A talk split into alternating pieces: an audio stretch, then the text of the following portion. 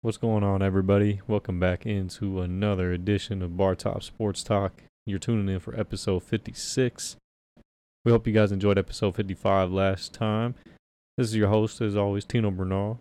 We co-host Ryan, the Rhino Murray. Ooh, we're not popping beer caps today. We're popping some Starry. Got to keep that throat ready. I know that. the uh, pause. Ah, Man, you didn't have to say all that. mm, my fault. What a way to start episode 56. How is Starry? by the way? I see a lot of people hyping it up. I don't know. They all taste the same to me. Right. This. Sierra Mist, like they're all the one and the same. Yeah. This replaced Sierra Mist. R.I.P. Oh, it did? Yeah. Oh, wow. I didn't even know that. Mm hmm That's The millennials, man. That's right.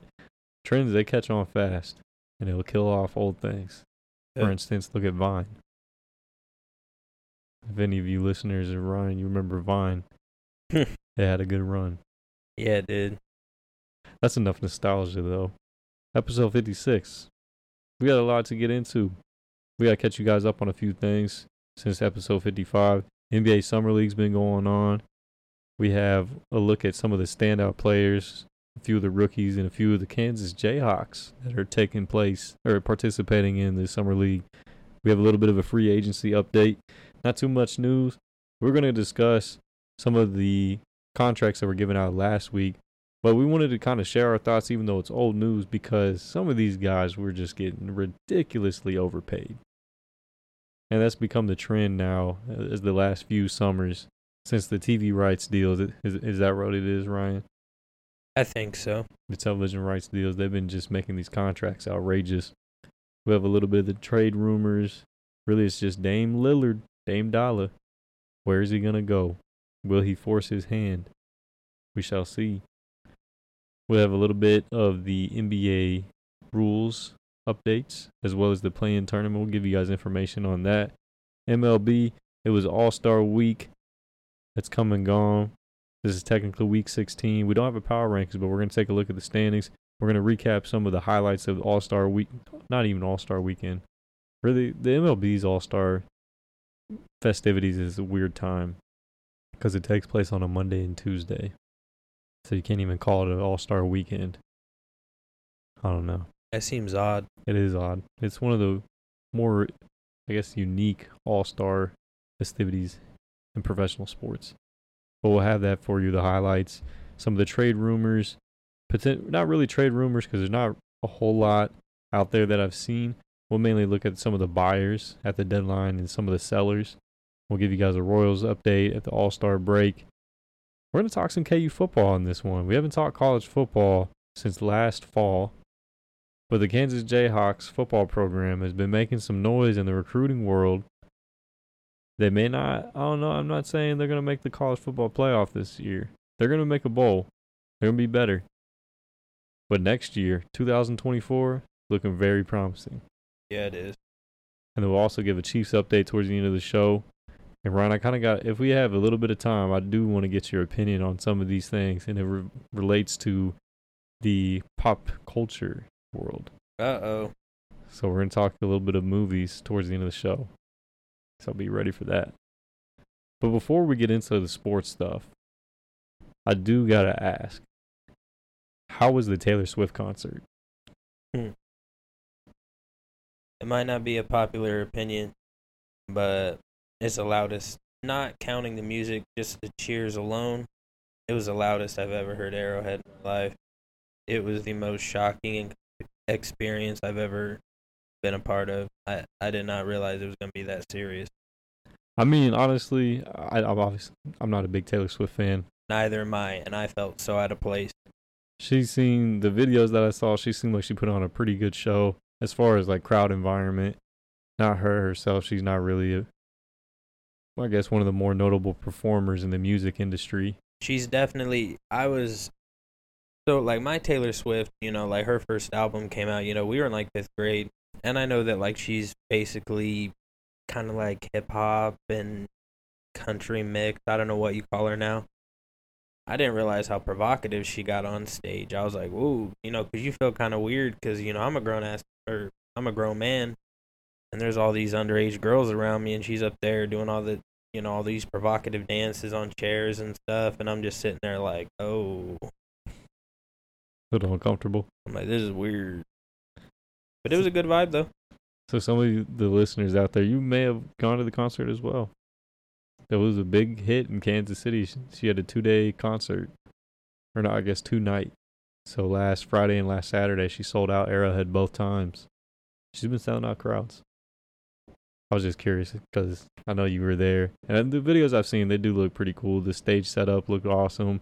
The environment at Arrowhead, I I do gotta say I I want to go there someday, not for a Taylor Swift concert, but to see someone perform there, like a big band or a big musical act. That would be pretty cool. That's an awesome venue for music. It was visually stunning, and there was a wonderful Chiefs chant near the end. I loved that. That was crazy.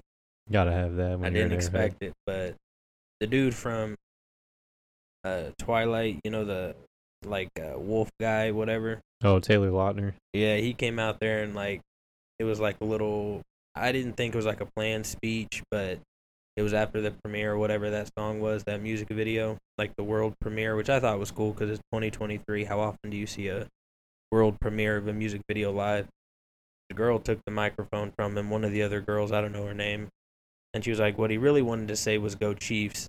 And then you heard it start on the opposite end of the stadium, and then it went all the way around. That was a highlight of my night.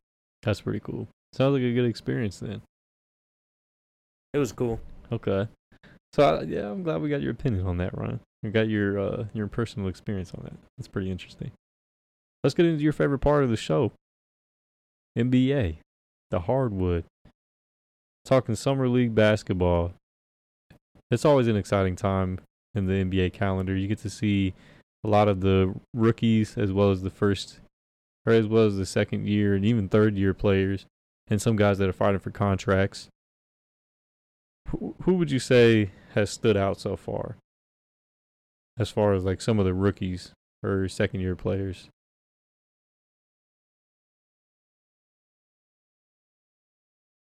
It might sound biased, but I kind of want to say Ochai, Just Ochai Agbaji has been averaging impressive 19 and 9, you know? I know he started the last like 30 games of the season, but just seeing him, you know, getting blocks and steals, not something you really saw much of at KU. I mean, yeah, he'd get some steals, but like chase down blocks against, you know, better players at this level. I thought that was kind of crazy. Obviously, Keegan Murray going crazy. Keegan Murray yeah I mean he was a starter last year on a playoff team he took a big jump this this offseason and I think he's going to become you know a key contributor for them It might sound biased, but being the 51st pick, a lot of people questioning his athleticism and shooting. Jalen Wilson averaging 16, 7, and 2 with a steal and a block while shooting 50%. I thought that was pretty cool. seven from seven of 13 from three point range as you mentioned yeah 54% He's hoop hooping. Emoni Bates, a lot of people were questioning his game. He's averaging 16, 6, and 1 with a block a game, 44% from the floor and 38% from three. I mean, and then obviously Wemby, he's going to get a lot of hype. only two games Yeah. would, do you think he should have got a third one we're resting players in summer league now. yeah That just seems weird. So I know you you had you had told me before the show that that was a question you had for me. You kind of want to address that real quick. Yeah, what do you think about it? So I know it's been happening more and more. So Zion, I don't think he played much in the summer league, I thought he got hurt in the summer league. or that's what it seems like at least. The players, the rookies especially, get minor injuries. You know, Alonzo, I think it happened to him when he was with the Lakers his rookie year. Chet, Chet, Chet had a season-ending injury though. I think didn't he get hurt in the Drew League or something? Who's that?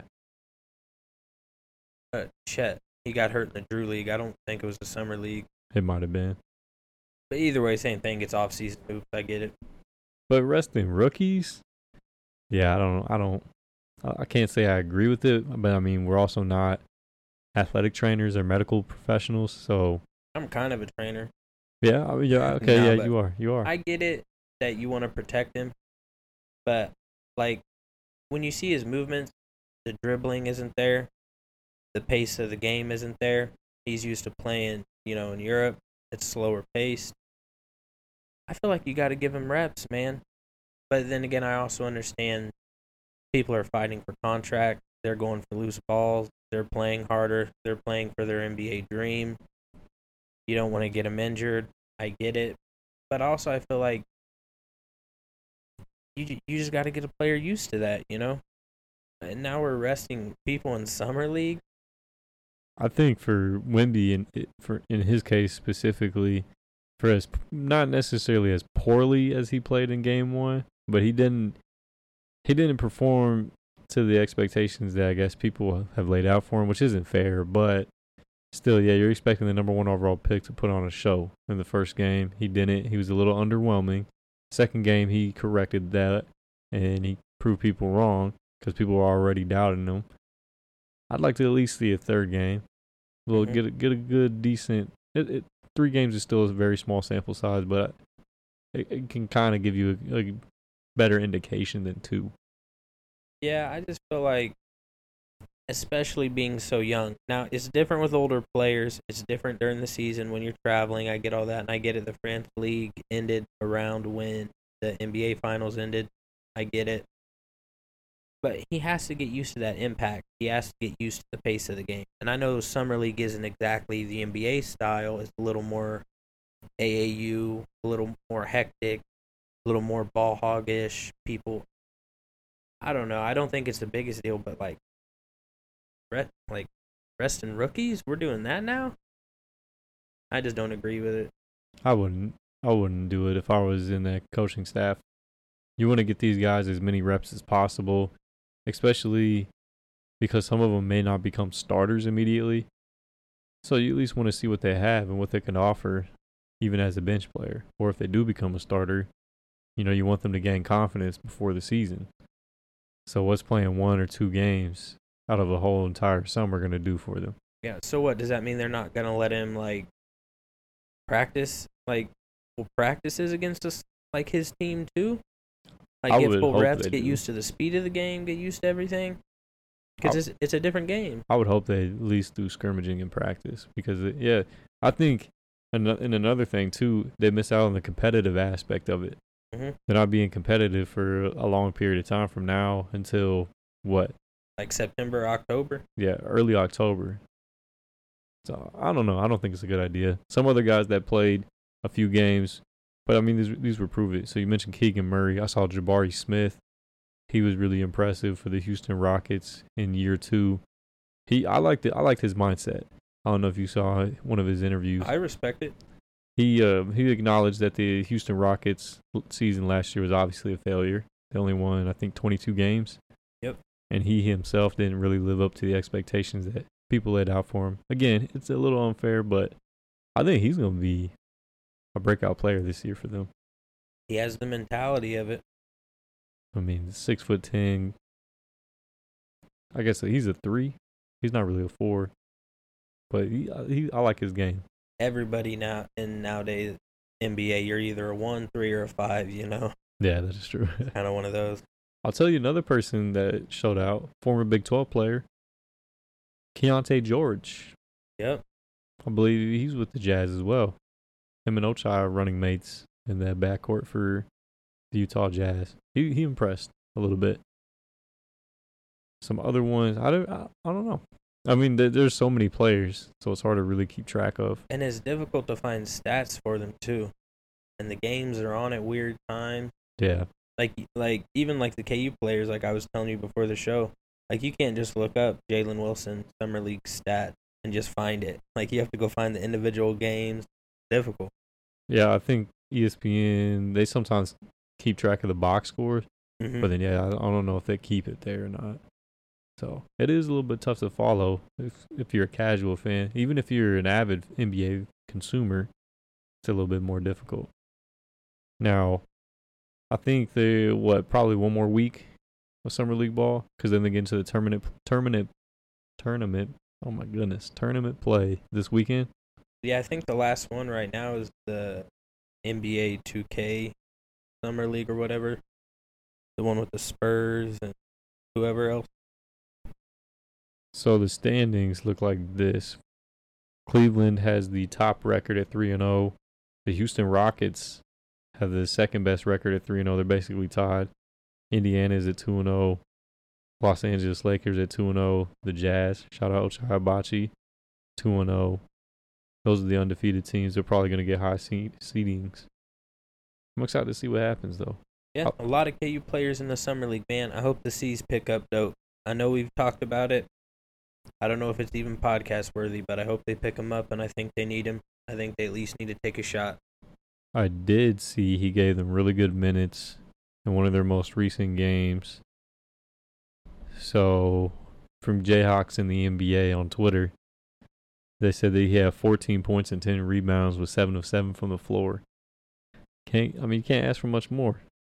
That's a really good contribution. You know, you can't teach 7 foot. Yeah, with that wingspan too. If they can get him that, especially if they can sign him on a two-way deal, get him really cheap. I would not be opposed to it at all. I really hope they bring him in. Cuz I mean, why not? Their bench their bench wasn't very deep last year. You know, why not bring in a 7-footer? Yeah. I mean, with Grant Williams gone, why not bring him in? I know he doesn't have the shooting like Grant Williams, but he brings that toughness, that grit. He never backs down from anybody. And he's one of the few big men, like big men, I really feel like you see diving for loose balls, great at defending the pick and roll.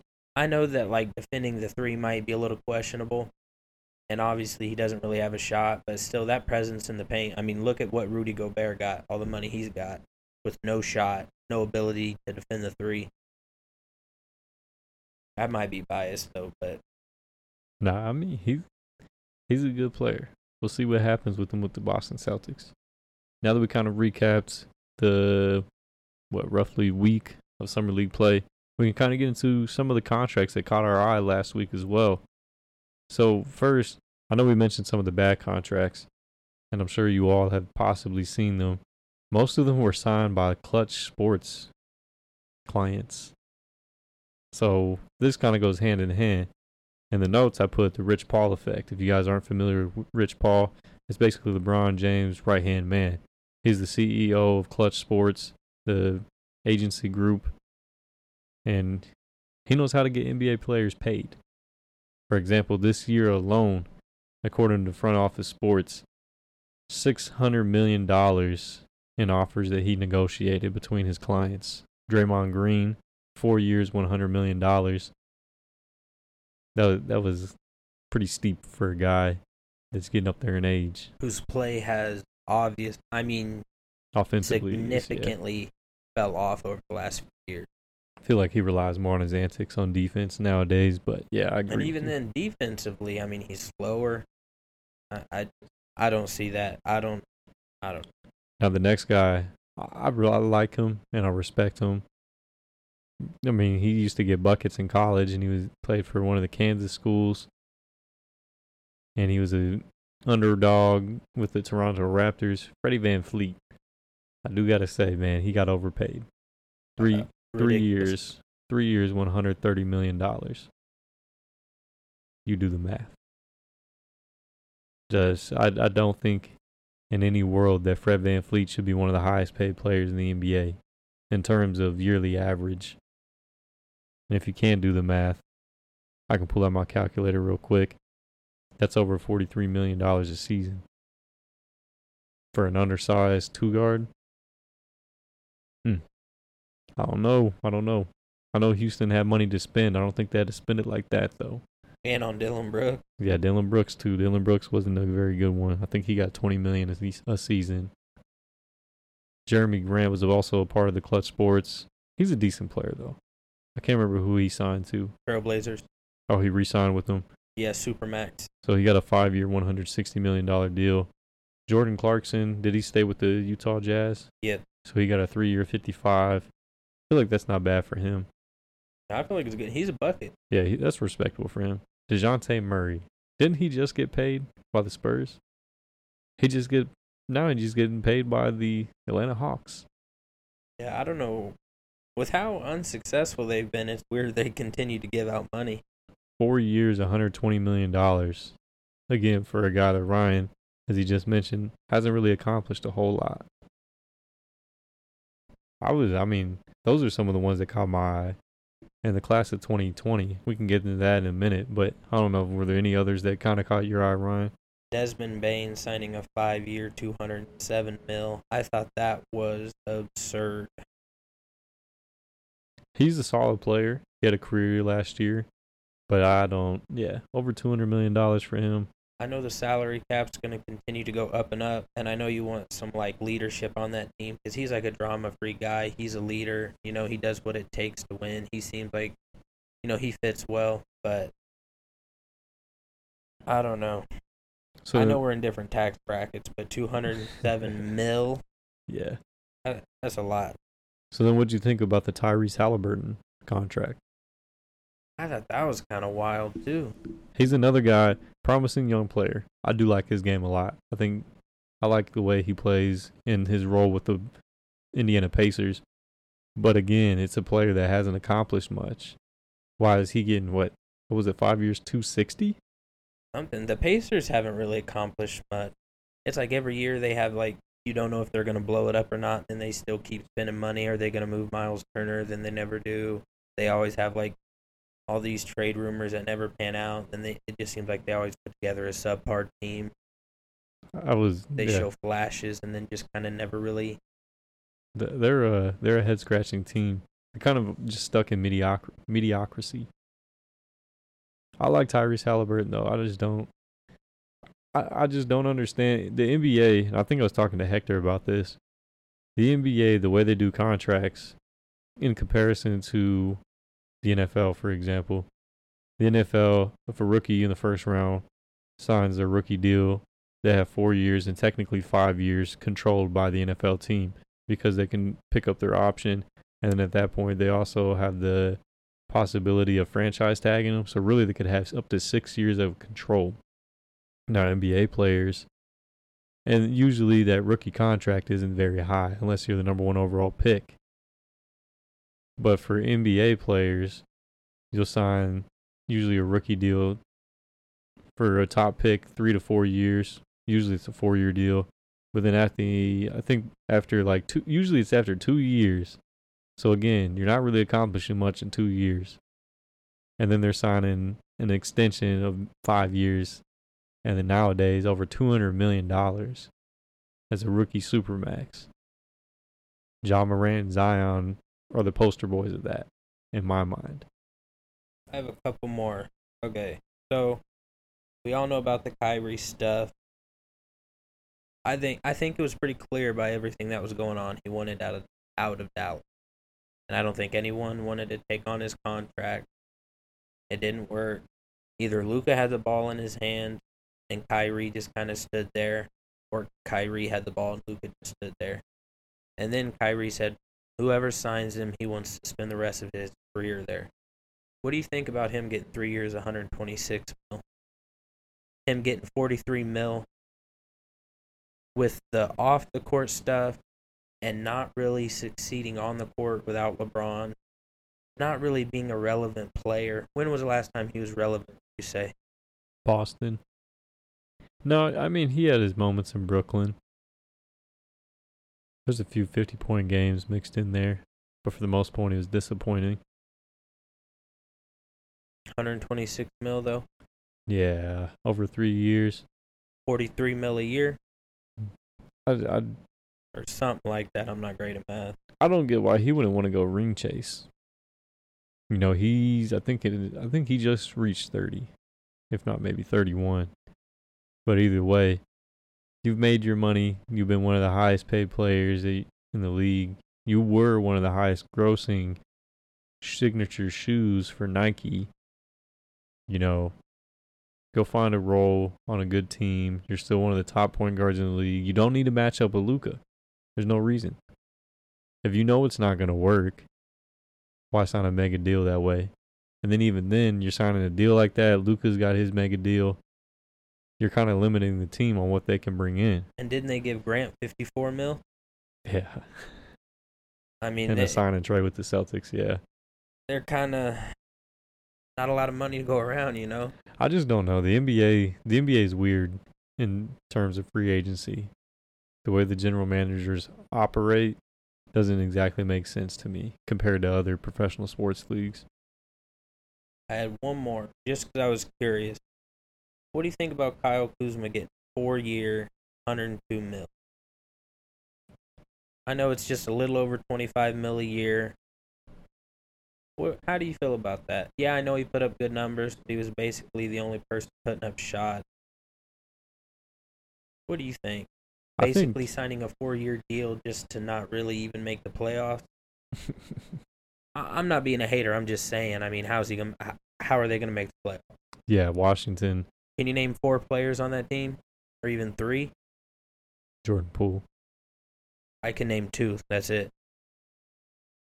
They let- yeah, they moved. They had quite a bit of mu- moving pieces this A lot offseason. So yeah, no, I couldn't. Uh, he's a, we we talked about him. I think in one of the last episodes. You know, yeah, he had a success with the Lakers. He's shown that he can be, at least on a bad team, a number two, sometimes a number one. But it'd be interesting to see how he's developed his game now. If he could apply his skill set now to another championship caliber team, how he how would he find his role? Would he try to accept maybe a third option, or would he want to be a number two? So I mean, I guess by him signing that contract, it kind of shows me that he still wants to be a number two, a fringe number one on a bad team.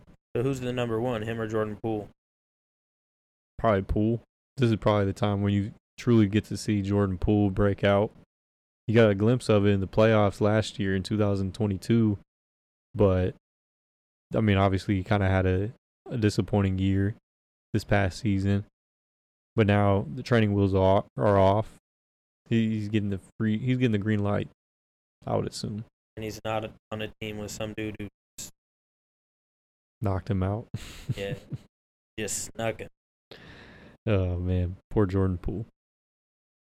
So I'm- I alluded to the 2020 draft class. We talked about a few of the guys, Halliburton and Desmond Bane. Now, again, the trend is what have these players accomplished?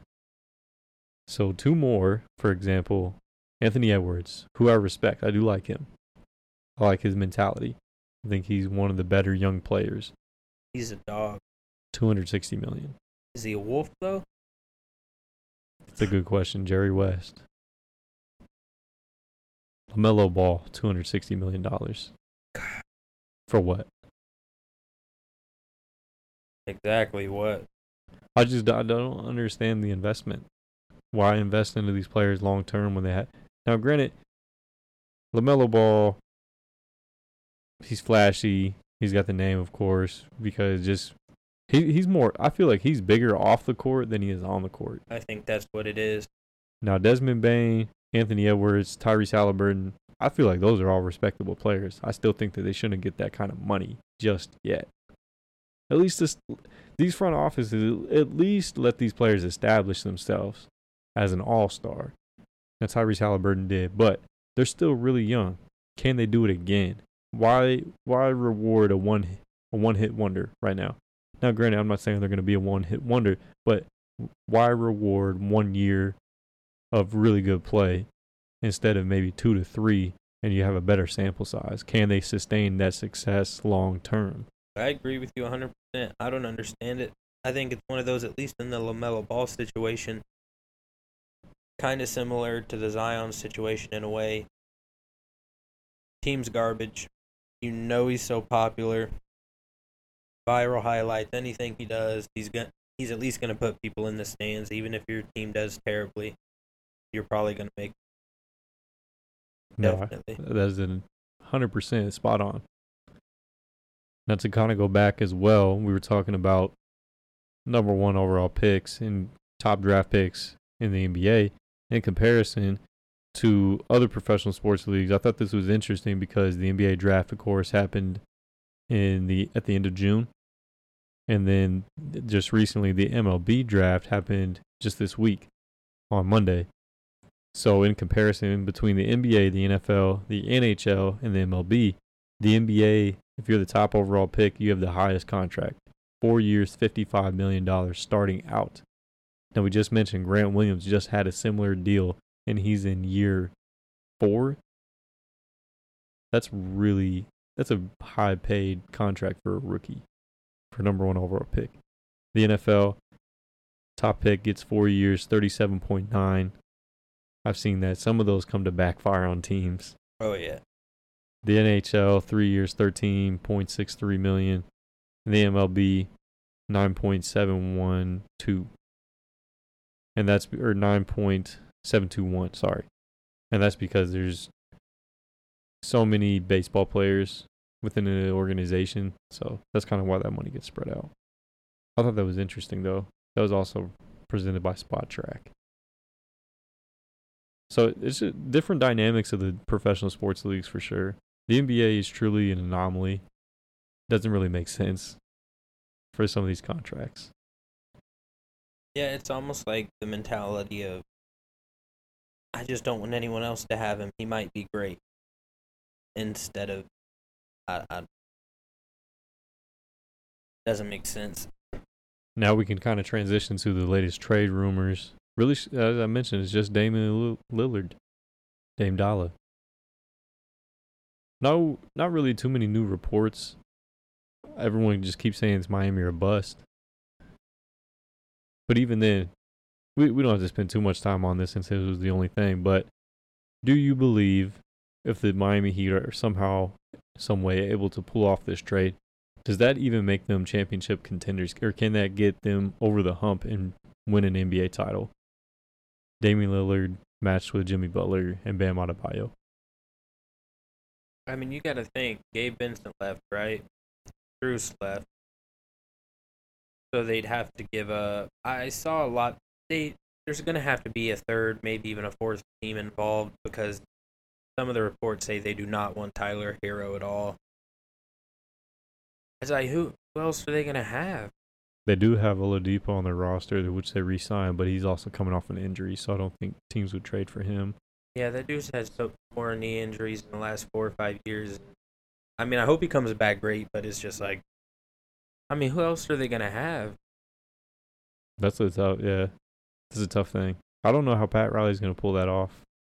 I mean, there'd have to be a third or a fourth team involved. I just don't see it. And Bam's so inconsistent, kind of like Anthony Davis. You never know what he's gonna do. Is he gonna get you twenty and twelve, or is he gonna get you like eight, five? You know, it's just one of those. I'd hope that news comes sooner rather than later. Although the the GM of the Trailblazers did just mention this week at the in Vegas at the summer league that they're in no rush. They're willing to wait this out the entire summer, all the way up until training camp.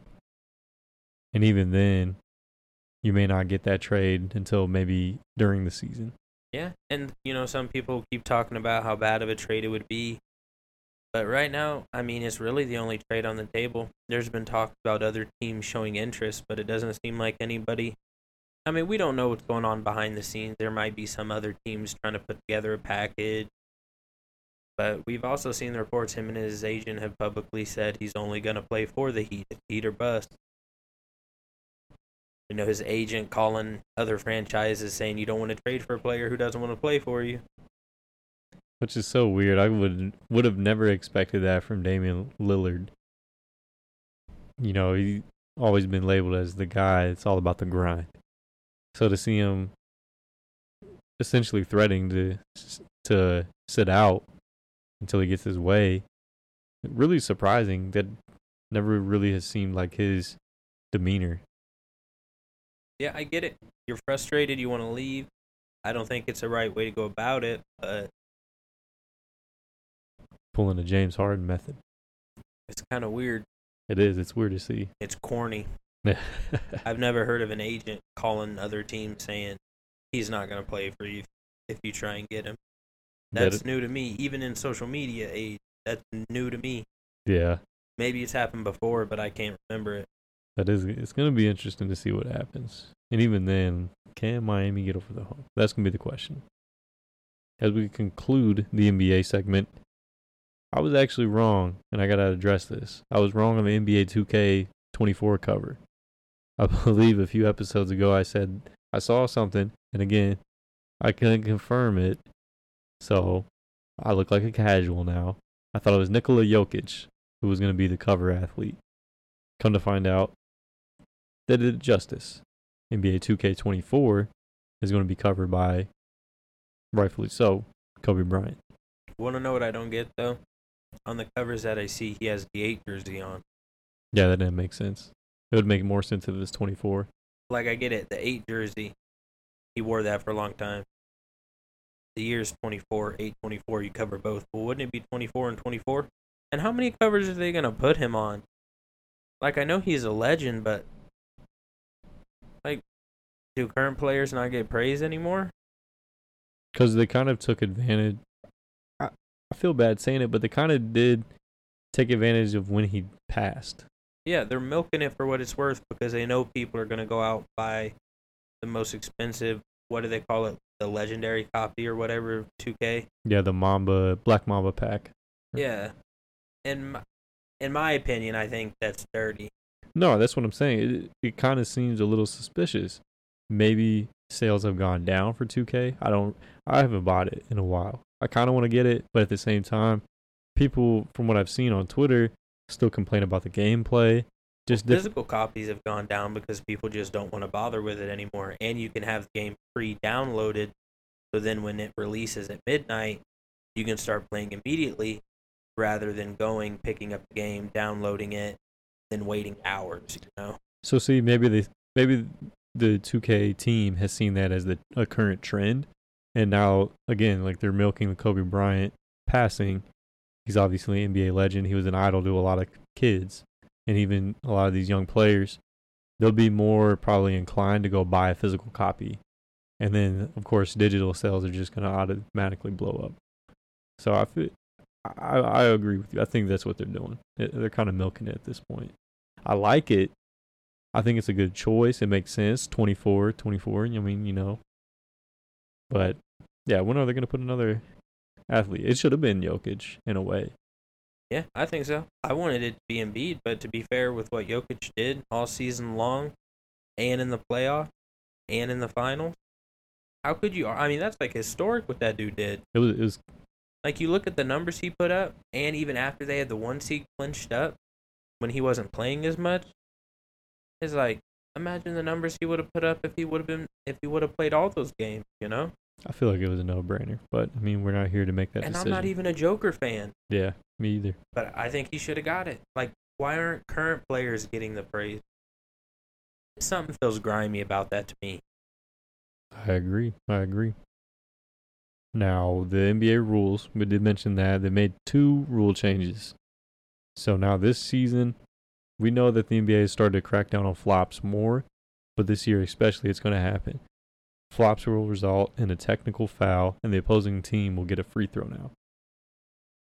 Do you feel like that's giving the refs too much control, or do you think it's fair?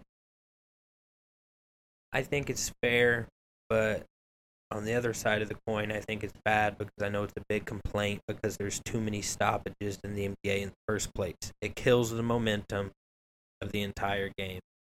And I don't like all the stop. And that's not just me, that's like a whole thing. You always hear about it. That's the problem. Too many stoppages. I think it's just going to add more stoppages. No, I agree. They're going to have to review a lot more things because there's going to be some close plays that they may may or may not get right.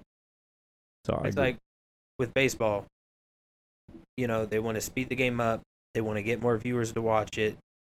There's more action, keep viewers like entertained or what do you call it, more in tune with the game, whatever the word is. And then the NBA is like, nah, we're going to go ahead and do the exact opposite. We're going to make mo- stop the game more. Yeah, they should be penalized for flopping, but at what cost? I just don't feel like more stoppages are going to help the game at all.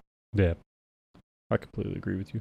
And then this season as well, coaches will be given a second challenge if the first is successful. I like that one. Stopping the game even more though. Those challenges sometimes, dude, they're over there five or ten minutes. Like they have every angle. Why does it take that long? I just I just don't like the direction it's going. It's already hard to watch sometimes during the regular season unless it's some of the really good teams. And I hate that to say it as an NBA fan, but I feel like they're making it harder to watch. I don't I don't necessarily mind the coaches challenge cuz that was new what 2 years ago. I believe so. And it's something they probably should have had in place a long time ago because they they should give coaches the power to challenge something. If something there's been plenty of missed calls in some big games that we've seen over the years. And you know, think of the NFL didn't have that. And then now baseball's caught on to it as well. I think it's I think it's fair to have. I'm I'm I'm a fan of it. I hope it doesn't lead to more stoppages, but it more than likely will. I mean, I like it in theory, but basketball games shouldn't be that long. There shouldn't be that many stoppages. It it just kills the game, you know. I agree. In that part, yeah. Are you a fan of the announced in-season tournament, which will be held in Vegas, I believe, in December? Isn't it the top two teams in each conference? Or something like that. I can't even. Remember. I honestly didn't really get to see the, how the the layout of the or the format of the tournament. I think it's a cool idea. I think it's something cool to try. Yeah, cause, because it could maybe it doesn't work and they scrap it. Because I know it, they were getting mixed reviews on it. It's worth a shot. If it adds viewers, I mean, why not? Yeah, it could add something cool. I like it. You know, maybe it's terrible. Don't do it again. But give it a shot. Maybe it adds something cool. I just wonder if players, how willing they'll be to just in, up in the middle of the season. You got to fly out to Vegas. You know, instead of just playing, continue the season. Are players going to want to rest through it? Yeah, that's Is there another going to be question. an incentive to play and participate? These are questions that need to be answered. That's where we'll leave off with the NBA for episode 56. We'll have more updates in episode 57. We'll get some more summer league updates as well. Hopefully, we get some trade stuff moving. Probably not a whole lot though. It'll mainly be summer league news, but we'll keep stay tuned for that.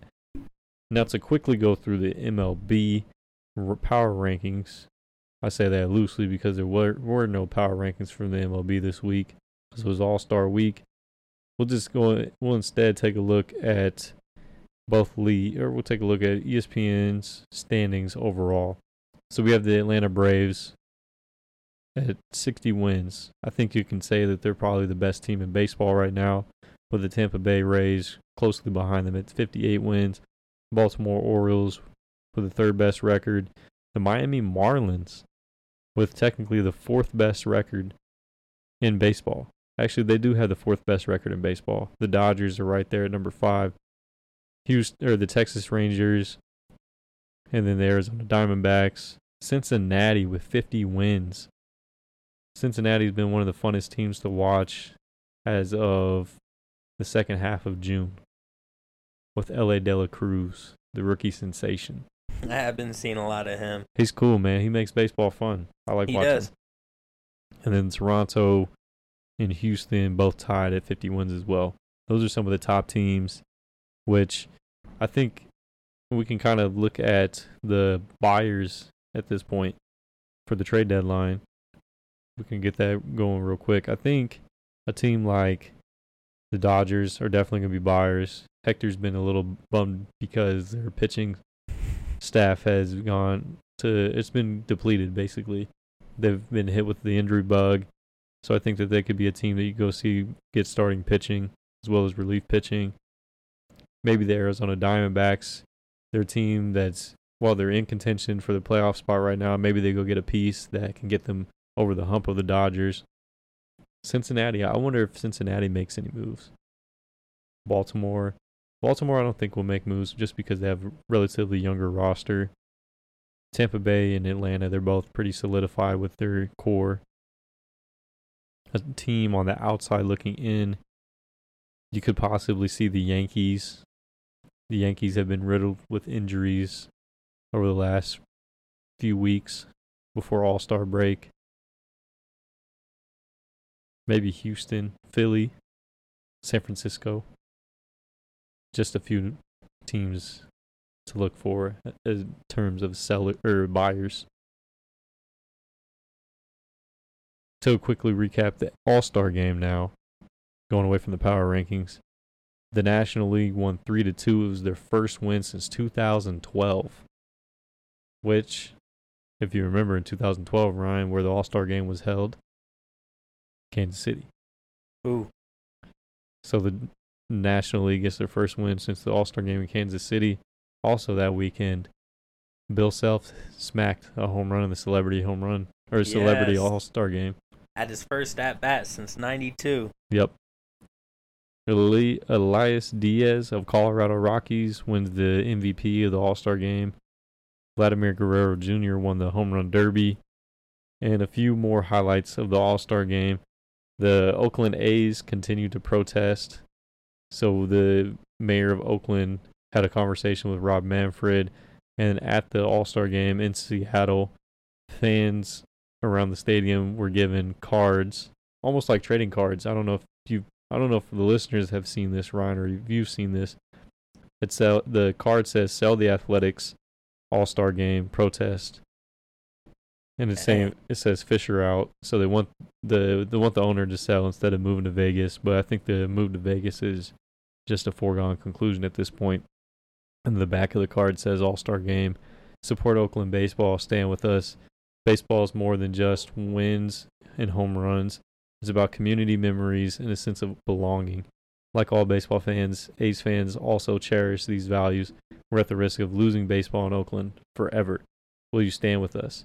Show your support by standing up before the first at bat of the top of the fifth inning. Now I don't know if the, I don't know if fans caught on or not to this to this protest held by the Oakland A's again. I'm interested. I don't know. I didn't really get to see that. I didn't get to watch the All Star game. This is one of the first All Star games I didn't get to watch because DirecTV has Fox 4 uh, not listed as a channel anymore. That's weird. Yeah. Little fun fact if you're a DirecTV consumer, that was kind of a bummer. So that I thought that was a little bit funny.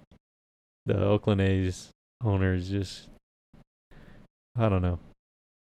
No, he's not a nobody's too big of a fan of him at the moment. The MLB draft also took place technically over All Star weekend, I guess you could say, even though it was during the week. But they kind of they kind of did it almost in the NFL in that the fashion that the NFL has started to do it, where they have an on-site draft. Now they didn't open it up to the public. It's obviously nowhere near as big as the NFL draft, but they did have it at the Seattle Seahawks stadium. But the only thing about it was was that it's kind of roped off into the corner. So it was very small. You didn't really have too many fans there. And the stage was just really small. But I do like how the MLB is tr- possibly trying to go this direction. And maybe other maybe the N- NBA does it as well. I think it's a really good idea what the NFL has done going to the different host cities. I think these other professional sports leagues should definitely try this. And it's good that the MLB is at least doing it, eh, doing it on a smaller scale. How how inclined would you be to go to an MLB draft in Kansas City?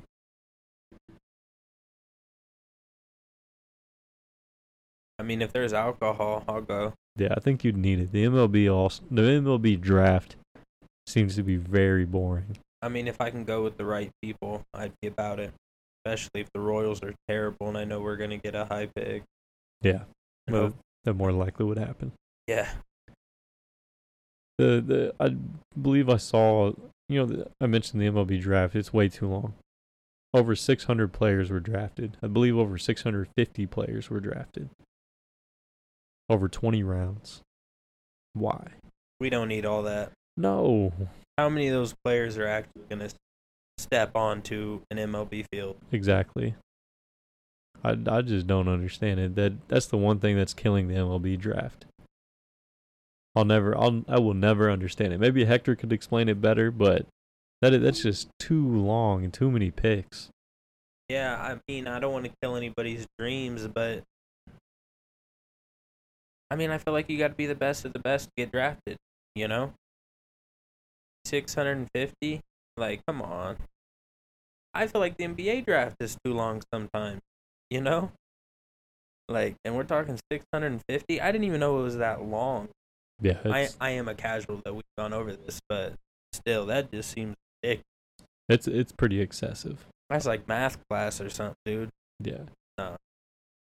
So I don't know. Maybe they, the MLB, th- their f- system, the way they've done things for decades, they haven't shown a willingness to change, and I don't think that's something they will change on. Because I guess in their thinking, these guys are going way late, like round twenty or more. They're gonna get sent to low ball, low A ball, and then you have your your single A affiliates, your double A affiliates, and your triple A affiliates. So maybe you're just trying to fill those rosters rather than your actual major league roster. No, I don't know. It doesn't make sense to me. It's it's just too long. One of the cool things about the MLB draft that I saw this year was that there are now three brothers in the major league, or not really in the major leagues, but they have signed major league contracts. The Nail, jo- uh, the Naylor brothers. So we have Josh Naylor and Bo Naylor of the Cleveland Guardians, and their youngest brother, Myles Naylor, was just drafted by the Oakland Athletics. Now it kind of reminds you almost like the Ball brothers. But We're the Holiday Brothers. yeah, the Holiday brothers are a better example because they've actually played in the NBA. I think that's cool though. I've never that's that's impressive to send three of your sons to professional sports. That's peak parenting. Yeah, that's every dad's dream. That's every sports dad's dream. That's really cool. That was one of the highlights I saw. Now to go along with the MLB draft, the MLB All Star Game, around this time every year, they also do, I believe, their Hall of Fame voting, or at least they get to into the discussion of who will be finalists for the next Hall of Fame ceremony. And two popular players were once again snubbed Pete Rose and Barry Bonds. At this point, for Pete Rose, He was the gambling guy, right? yes, And Bonds was on roids. yes. Okay. At this point, at least for for Pete Rose, gambling is such a big. It, the sports betting scene is just exploded, just everywhere. The MLB actually, I believe, they have a partnership with DraftKings. If you have a partnership with a sports gambling uh, company, why can't you let one of the best baseball players to ever play into the Hall of Fame? I just don't understand it at this point. It was what, 40 years ago, and you're still punishing him? Yet gambling isn't nearly as frowned upon on or frowned upon at this point in time. Yeah. A lot of the Hall of Fame stuff, though, in all sports, though, a lot of it isn't just what you do on the field, though. Oh, sorry, buddy. And I get that, but it, they're off the field stuff. Or at least for him, it shouldn't be. It shouldn't affect. He has a Hall of Fame resume, easily. I mean, he didn't kill anybody. I'm not throwing shade at anybody, but I am. You Who was that directed towards? Ray Lewis. Oh, okay. I, I was gonna say uh, that's the only person that comes to mind. Now Barry Bonds, I guess that comes from a more of an ethical. I mean Pete Rose too, but the enhancers obviously that may or may not have helped. I still my, my personal belief on a situation like that. No matter how strong that baseball player is, they still have to make contact, right? Yeah. They still have to be able to recognize a pitch, right? It's not going to help. From what I've understood, because I have watched a documentary about it, it doesn't help your reaction time. It doesn't help your eyes. You know, I don't see why they. And everyone was juicing back then. I don't know. I don't see why they. I don't. Barry Bonds, whether people like it or not, was good for baseball. I'm also not a. I'm also casual, so maybe my opinion doesn't matter. But I don't see why. Why not? Yeah, I mean guys guys like him, Jose Canseco, Mark McGwire, Sammy Sosa, one of my favorite players ever. Guys like that were good for baseball, whether people like it or not. It brought excitement to the game, and a game that a lot of people think is boring because it can be slow paced majority of the time. You get guys like that to get up to the plate, get the crowd on their feet. I don't know. It's hard to argue that they didn't change the game of baseball in a positive way too. Well, another thing, why weren't the Royals popular outside of Kansas City when we were winning? We played small ball. We weren't hitting a lot of dingers. A lot of people want to see dingers. They want to see excitement. They want to see crazy stuff, you know? And not to say that players should just be allowed to do steroids, but again, you have to make contact with that ball. It doesn't help your reaction time. Yeah. He's still putting in the work. He's still going to BP. He's still doing everything he needs to do. That's just I don't know. In baseball purists, they will probably despise us for what we're saying, and they'll have like Oh, a I- heated conversation. But I've seen when I was into baseball when the Royals were good. I, I remember a lot of those conversations. They got all weird about it. and the MLB, they also made an announcement.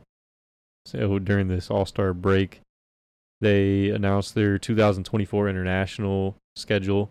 So kind of like how the NFL has their national or their international games, the MLB is starting to do this as well. We've seen the London series this year. We've seen between the Cubs and the Cardinals. We saw we got we actually highlighted the Mexico series where the Padres and the Giants played. I want to say, I think it was the Giants. So we've seen those. So next year you're going to get the Tampa Bay Rays and the Boston Red Sox. They're going to be playing in the Dominican Republic, I believe. Next year in Seoul, Korea, South Korea, you're going to get the Dodgers and the Padres. That'd be a cool series in Seoul, Korea, South Korea, because the Korean baseball league is actually pretty pretty good. It's one of the better international leagues. And then the Mexico series next year will be the Colorado Rockies and the Houston Astros. I feel like you probably could have picked a better matchup, but Yeah. And then the London series next year is going to be the Phillies and the Mets. So some good ones, I think, for the most part. I like the locations. I think it's good that they're taking it to Seoul, South Korea. I like it.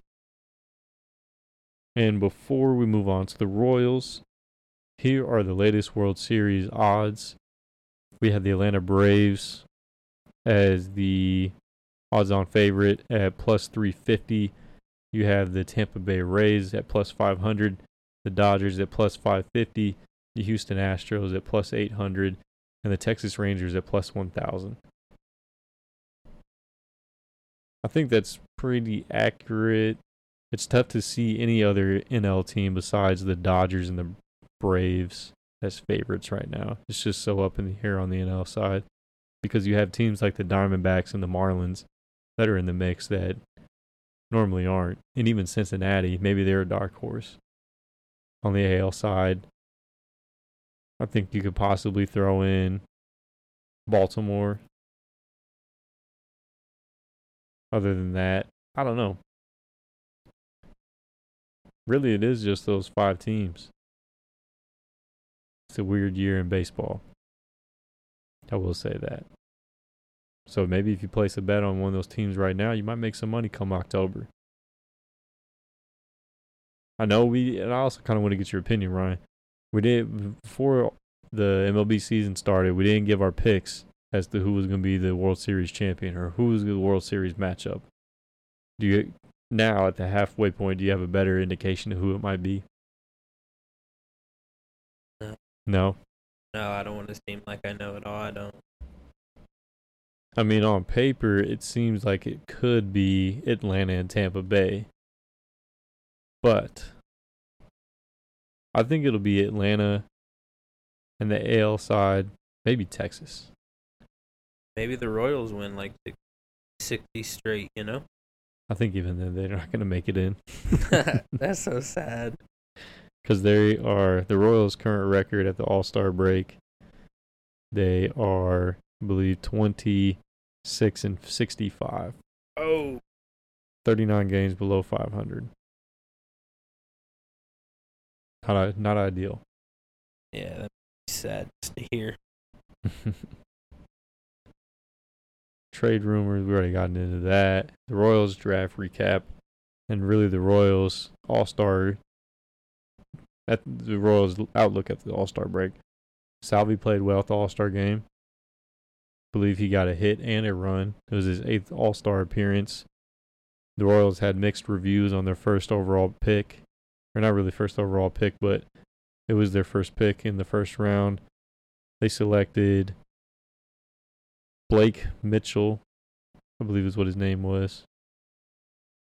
Blake Mitchell, he's a high school catcher. I actually did see that and read some stuff about it.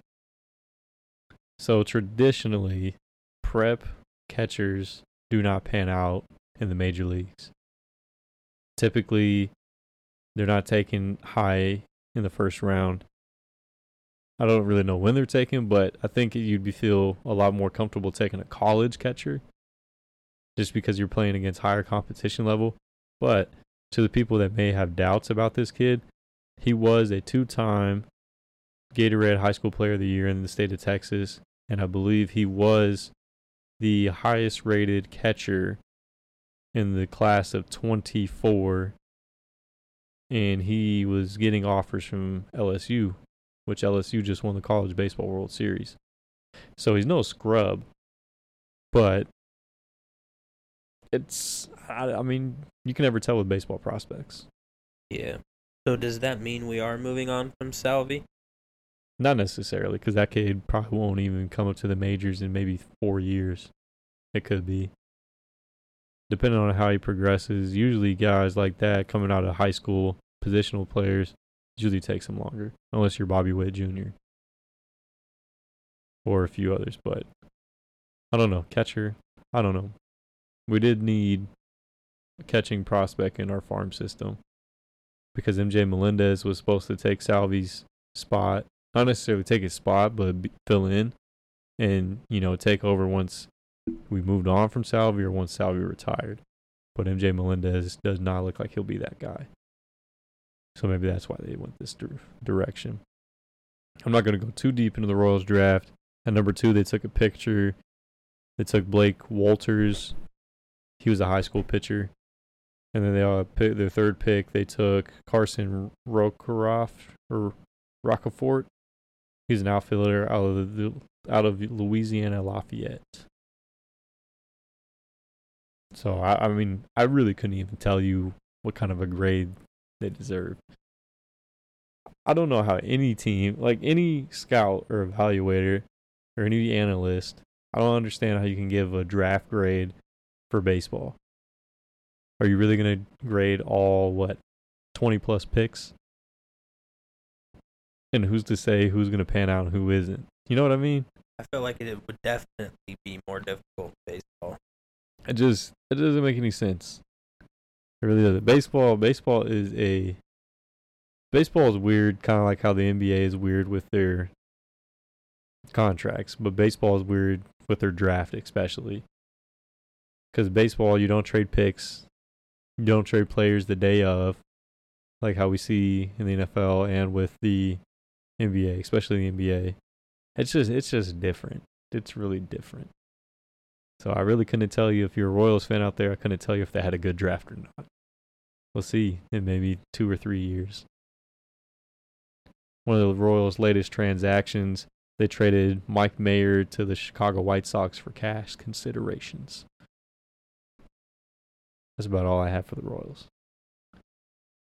They, I believe, tickets. They cut the fees, but and you have you don't have very much time because I believe the deadline's tomorrow. But fans can go get tickets without any fees until tomorrow, I believe at like five or six o'clock. So you'll be set for the rest of the season if you go buy tickets. You can buy cheap ones and have no fees. Might be interested, Ryan. Not unless you're going and we plan it. I get it. I, I, I can't go alone, dude. I wouldn't even take a date. I think you and Emily would like it. Kauffman is a cool date. I can't watch the Royals strike out all night. Then I strike out too. Well, I will say before All Star break, they played okay. They had that series against the Dodgers where they surprised everyone, but then they go play against Cleveland and Minnesota and just crap the bed. Do we have a beer bat yet?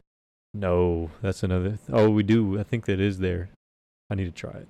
See, Okay, I might. that's more of a reason to go. You get to pick what beer's in it. Uh, I think. I think. Ooh, some Busch Latte. Oh, ooh. Or can I get a seltzer in there? nah. I don't know. I feel like in that you have to go beer, like actual beer. Uh, We'll see. They do sell the tall cans of corks. yes, sir. They have a cork stand. So that's why I love Kauffman Stadium. They keep you very refreshed. Now we can get into more of the football things. I'm hyped about KU football. Are you hyped about KU football? Yeah. The more that I see about the recruiting, and I'm starting to get a little excited about it. It's getting close. So I know we need, we need to tone our expectations, of course. As I mentioned, they're not going to make the college football playoff. But to see improvement, they won five games, six games last year. You know, they won the first five games, and then they only won one the rest of the season. A little disappointing. There were some close games though, and we had a lot of injuries though. Yeah. I'm not making excuses. I'm just saying we didn't have a healthy team. No, their starting quarterback was hurt, Jalon Daniels. So things could be different this year. Fully healthy Jalon Daniels for the whole season. I believe I saw for their roster, we can get into that real quick. Their roster, they have. This is from Dylan Davis, I believe, is a KU beat writer. KU has 17 22 starters returning from last season I Like to see it. very good job by uh, Lance Leipold by retaining those guys and not letting them get into the transfer portal.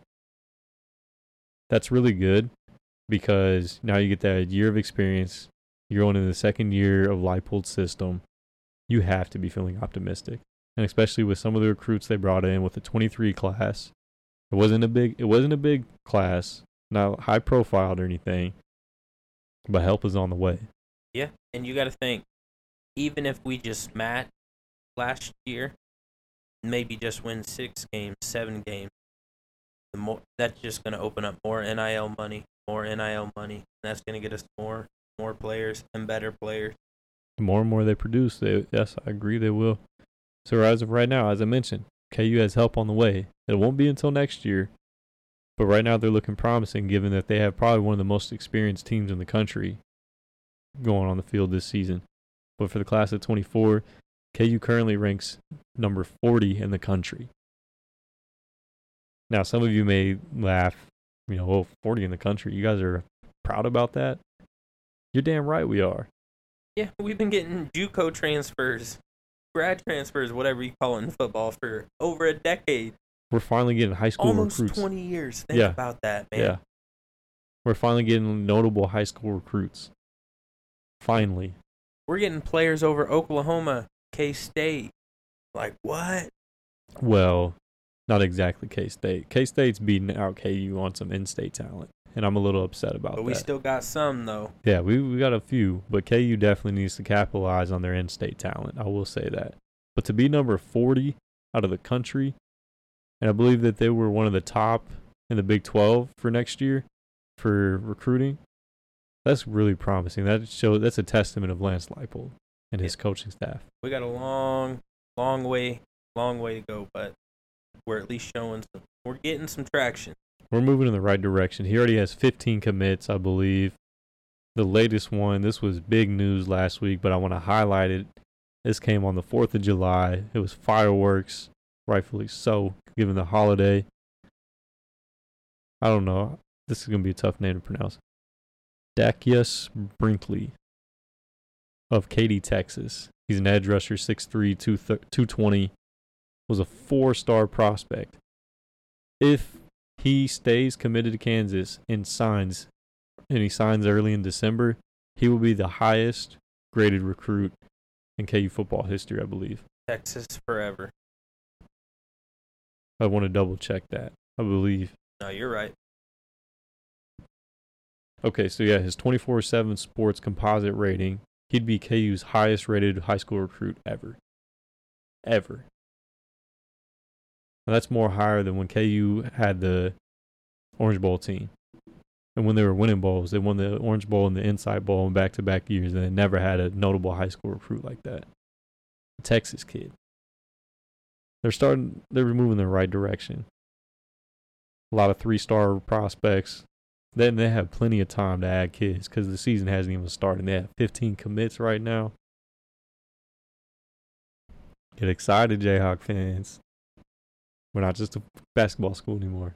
Hmm. No, I don't want to. man, I hope. I don't want to get too ahead of myself, but uh, yeah, I'm excited, man. I'm I- trying to be realistic, but man, it's hard.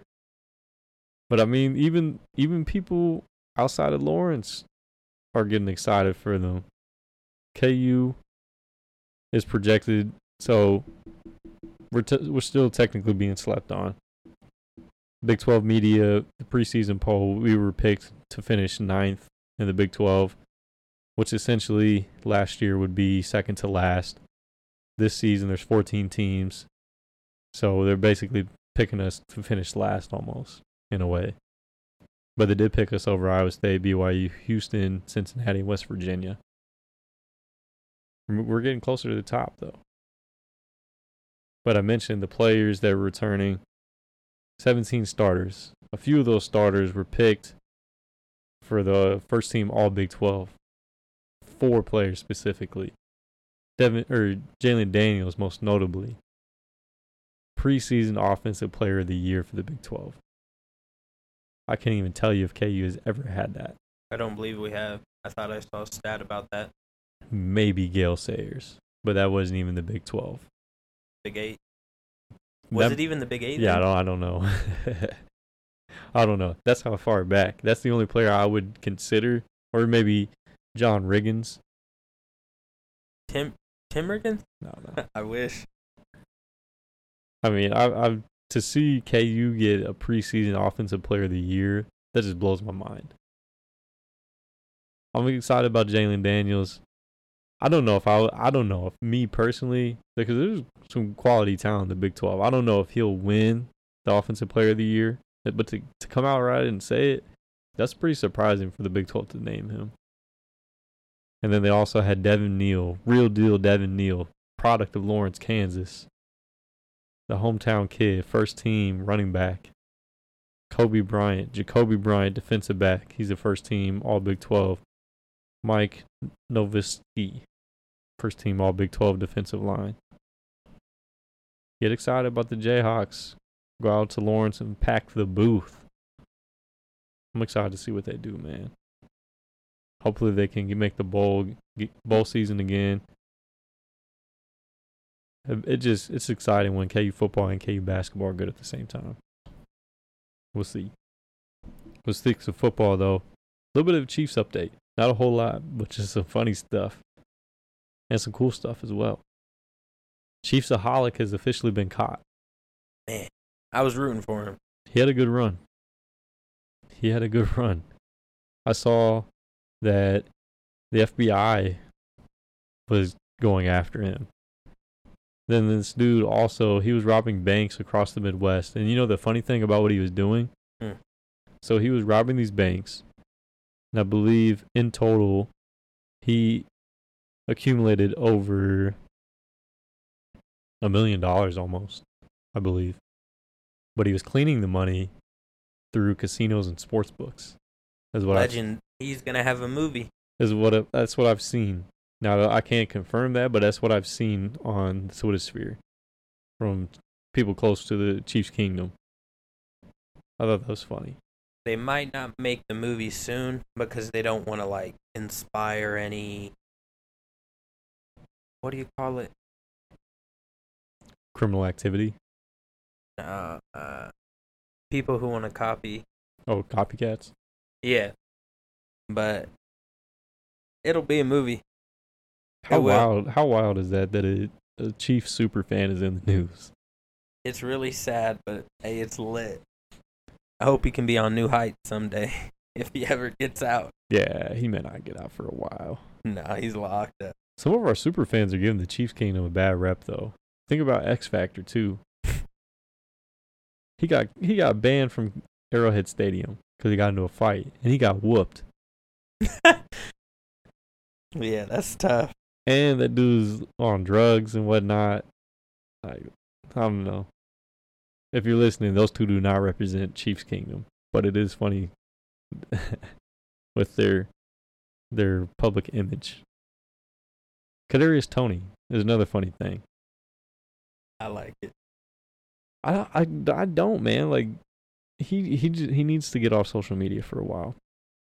Yeah, I agree with that. Do you think he really was hacked though, or do you think he was just out there acting wild? No, he was he was letting people know who know how he felt or how he felt. He letting Giants fans know how he felt. Did you see him roasting that fan? Yeah, That was savage. it, it's just something he doesn't have to do. It's something that probably that locker room's not accustomed to. I mean, there there are there have been players that have replied back to you know people being trolls on Twitter. Tyrann Mathieu's done it, Chris Jones, I believe, Tyreek Hill, you know, a few names. But this dude, he's just done it. He's had a week doing it almost. And it, it's bad too because it was, vulgar language. So I don't know. I just I hope he tones it down. Maybe Andy Reid talks to him. He might have been hacked though, man. We never know. Yeah, that was the.